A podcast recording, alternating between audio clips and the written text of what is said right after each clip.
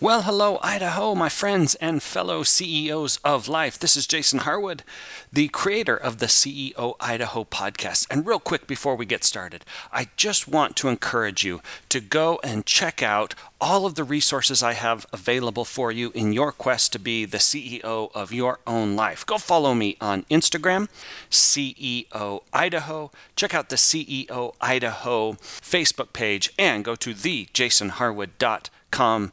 Check out my blog. Check out the resources that I will have available for you there. Okay, let's get started. You are the CEO of your life.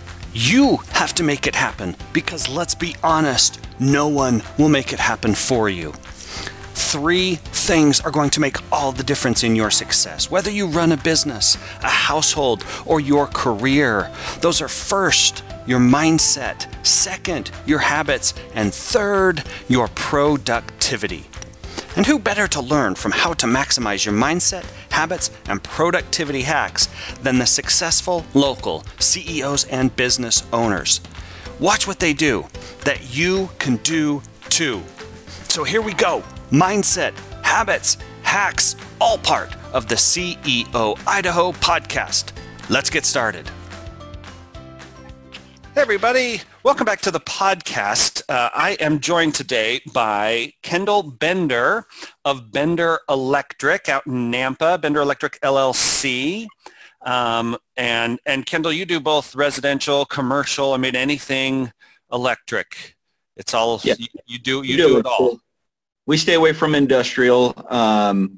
We found that we are sticking with what we do best, which is multifamily, residential, and small commercial. Seems to be our bread and butter. Huh. All right. Okay. Yeah. Now, what if I have some weird electrical thing going on at my house? Should I call you? You can. I try to help people out that I personally know. At the moment, the thing is we're so busy with what we've got going that it's very difficult for us to be able to schedule anyone in. Yeah. There are service companies out there that do more of the service work. Yeah. But I'm very good about, I like to help people as much as I can, even if it's just over the phone.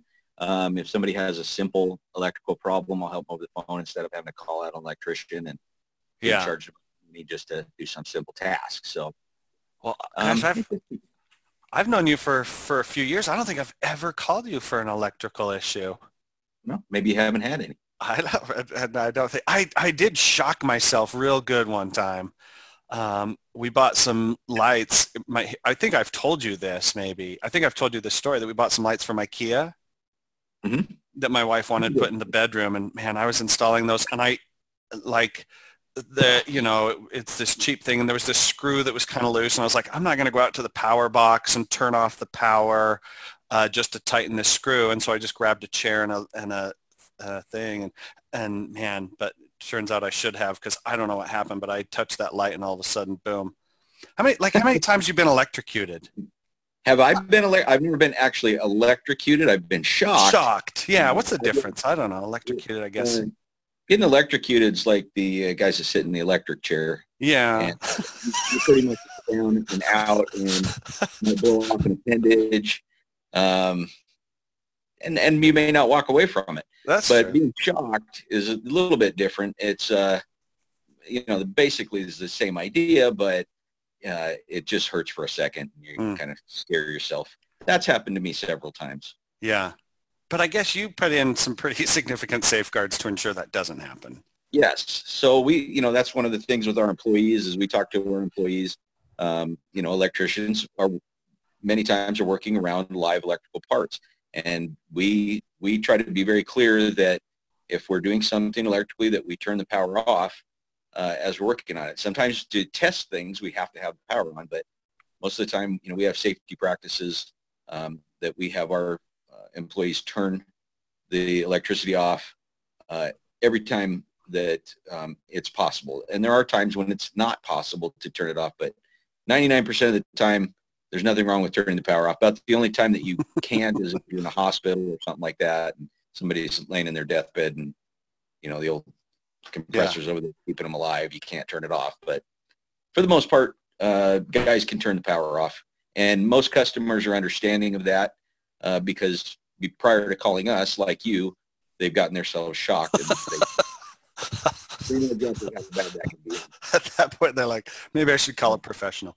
So take us down the journey. How did you get into running your own business? From maybe being an electrician to deciding I want to actually own the business.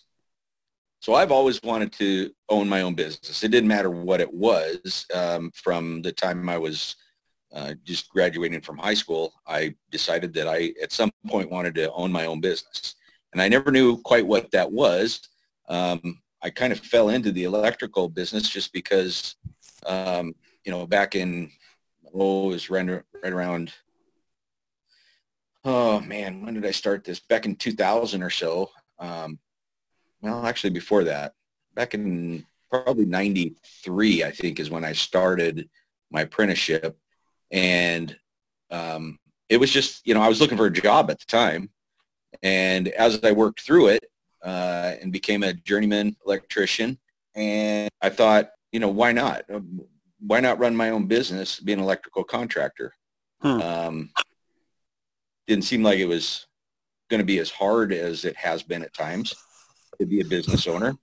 And the thing is, I started at a terrible time. I started right after the Great Depression, or not Great Depression, the Great Recession started here. And that's when I started the business. It had pluses and minuses. The minus was there wasn't any work. The plus was that I learned I went through all of my mistakes before things started to turn around and we came out of the recession.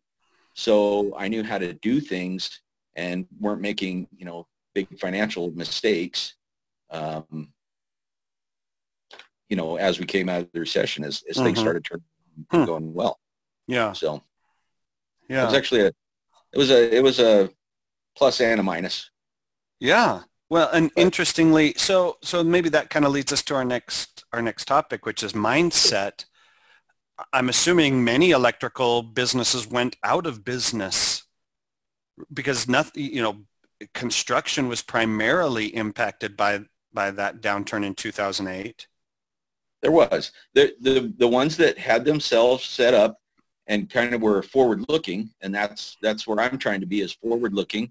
I'm always talking to people in the industry. What do we think is going to happen 6 months from now? What do we think is going to happen a year from now? And then I'm trying to adjust my workload based on, where do we see things going? So if I see a downturn, then I may look more into the service aspect of the business.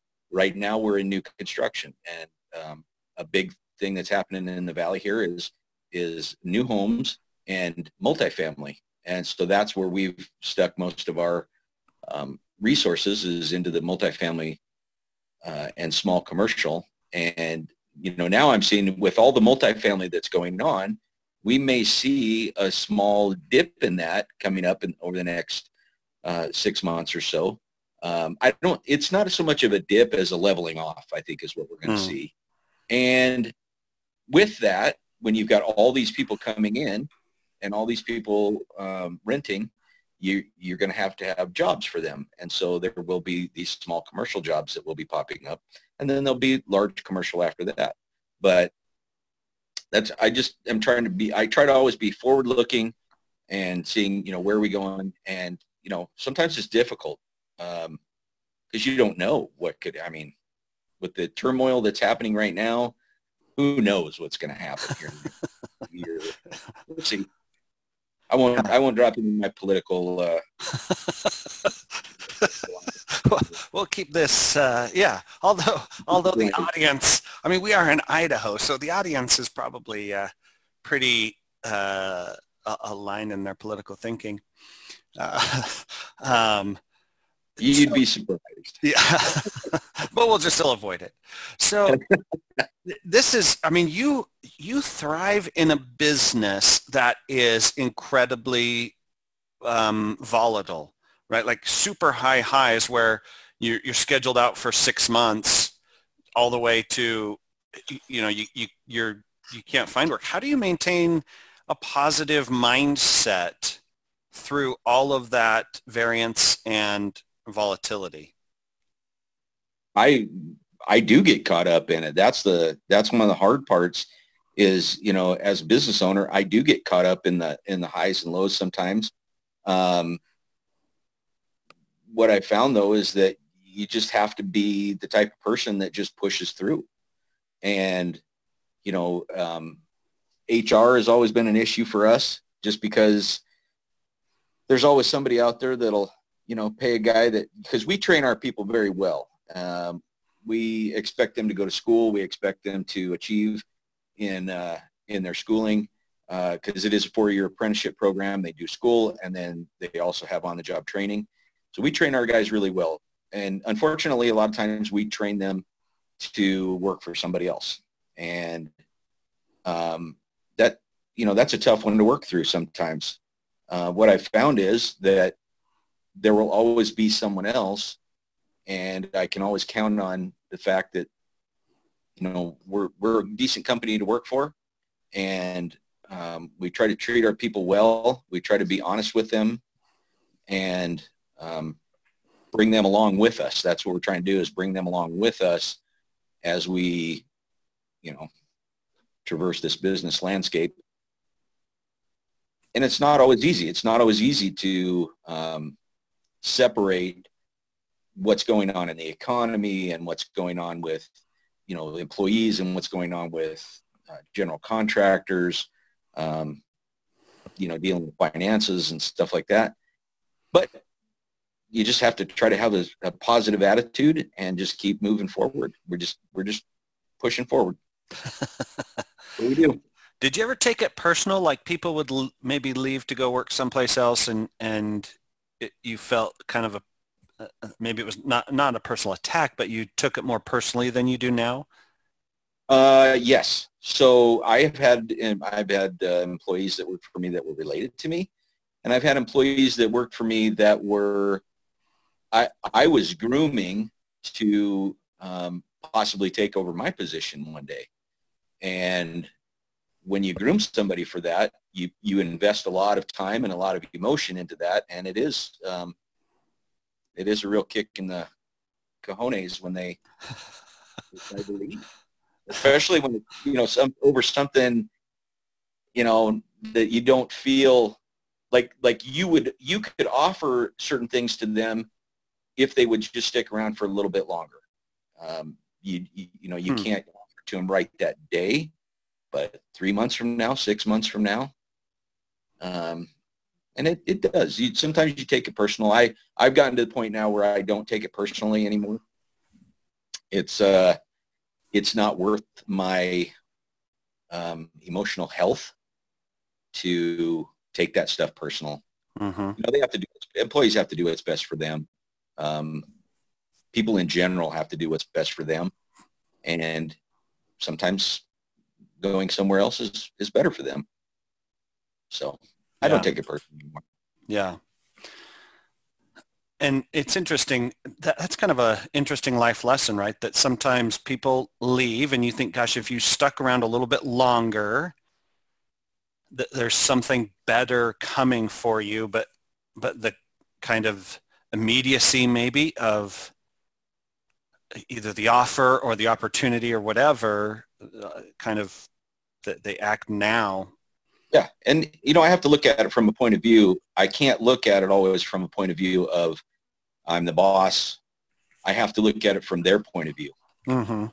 I try to look at a lot of things from step back from my position and look at it from my employee's point of view, whether it be, you know, benefits or pay or working hours or anything like that. And I try to look at it from that point of view so that I can be more empathetic, because there was a time when, you know, I was the guy out there in the field and I was always looking for something better. And, you know, I never realized, you never realize how good you have it until you don't have it anymore. Right. So, right. You know, and these guys have gone on, and I'm proud that these guys have gone on to other things and have excelled and done well where they're at. You know, I've only had maybe 2 employees that have left that I was really glad they left.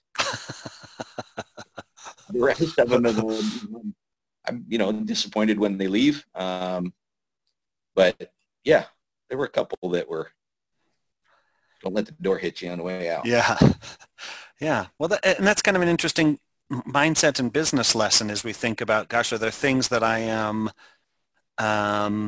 maybe unwittingly sacrificing long-term benefit because of some immediate need, right? I've got to have something right now in my business, so I'm going to make this decision, even though, you know, waiting or patience might bring better long-term results. Yep. Oftentimes that's driven by an immediate need.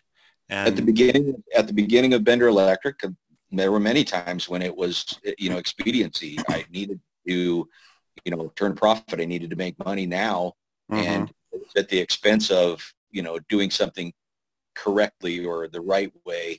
And then it ended up costing me in the long run, because mm-hmm. you cut a corner here, eventually you're going to have to go back and fix it. And learned that over the years, that you just don't cut corners. You do things correctly to begin with, and then you don't have to go back after the fact and try to fix the mess ups. Yeah. So. Yeah.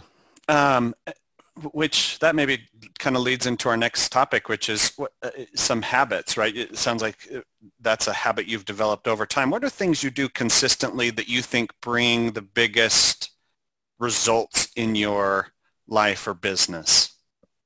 Biggest thing that I do personally, whether it's in my personal or in business, is I try to be proactive. I always want to be proactive. I always want to get ahead of any problems or issues that might come up.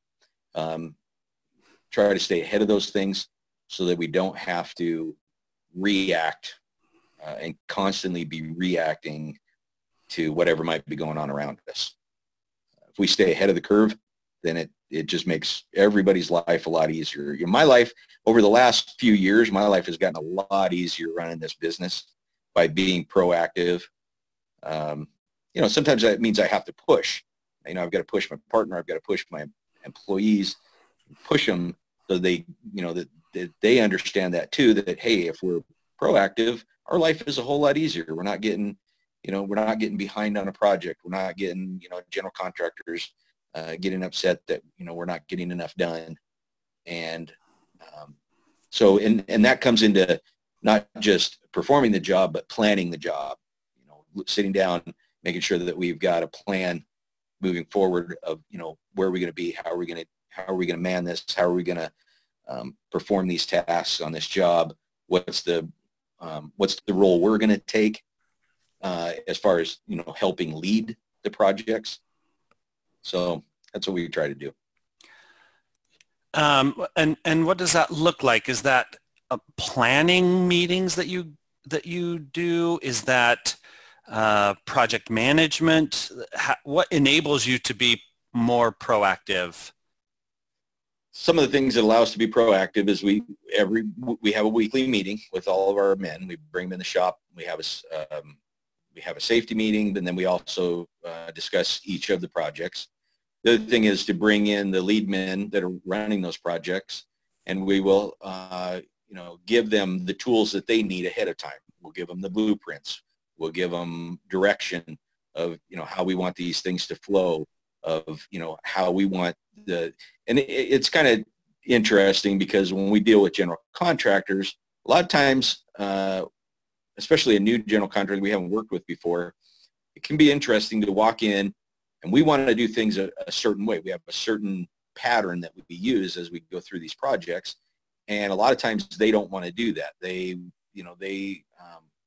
want to get them done a lot quicker than things can actually be done. So they want to pile in, you know, all kinds of trades on top of each other. And we refuse to do that. And when we get into the project, we find that if they'll listen to us and work with us on that, we can be so much more productive when we're on these projects and things go according to a pattern and not just chaos. We found over the years that there are a few people that work in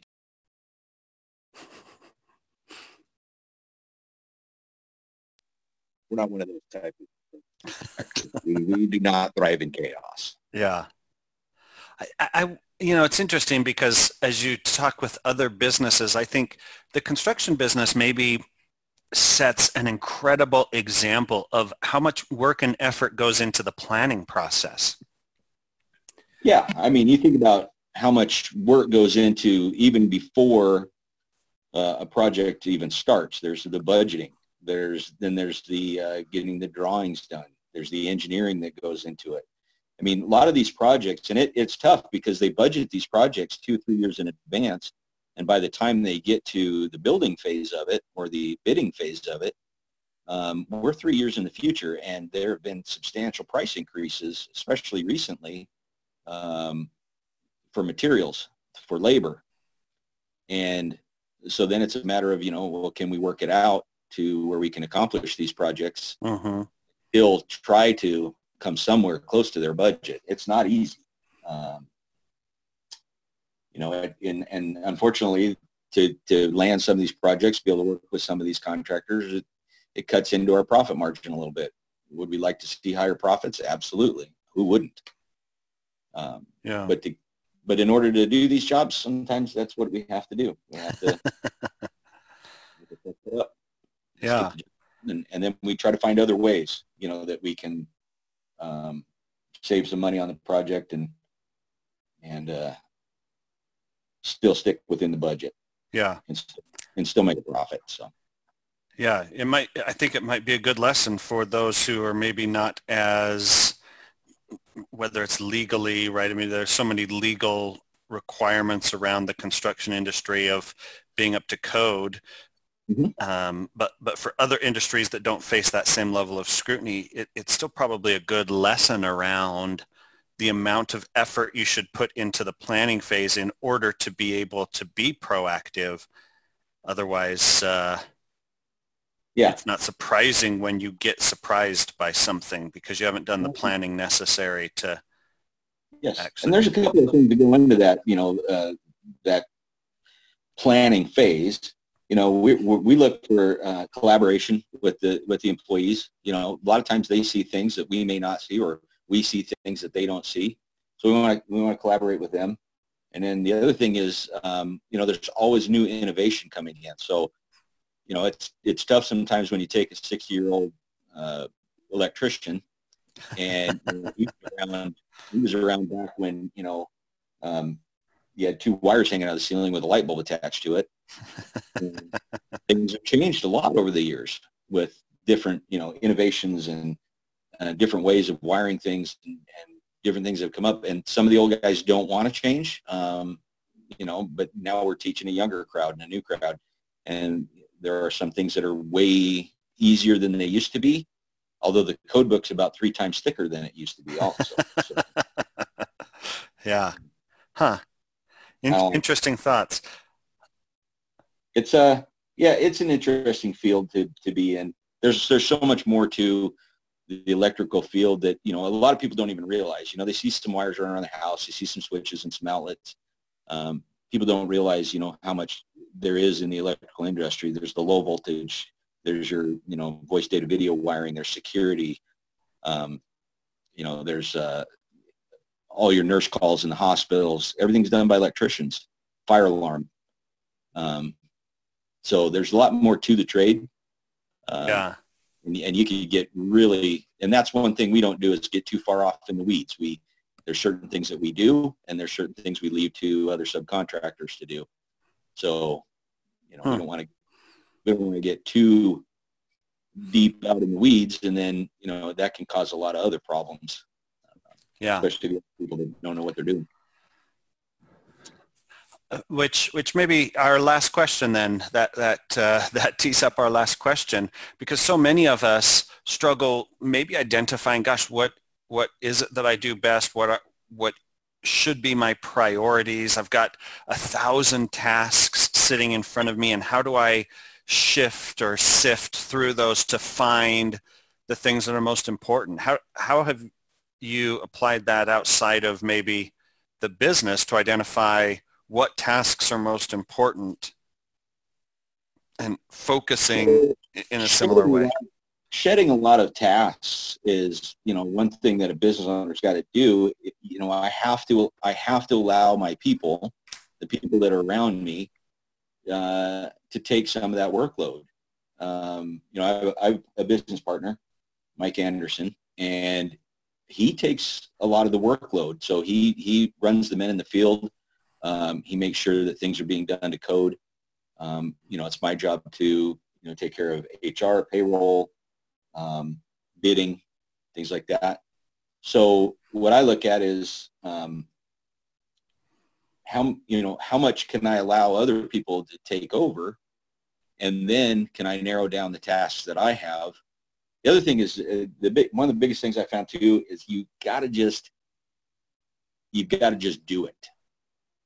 That's, people can get so wound up in the amount of things they have to do that they end up not doing anything. So that happens a lot. I'm not the best when it comes to being able to sort out tasks and do things in the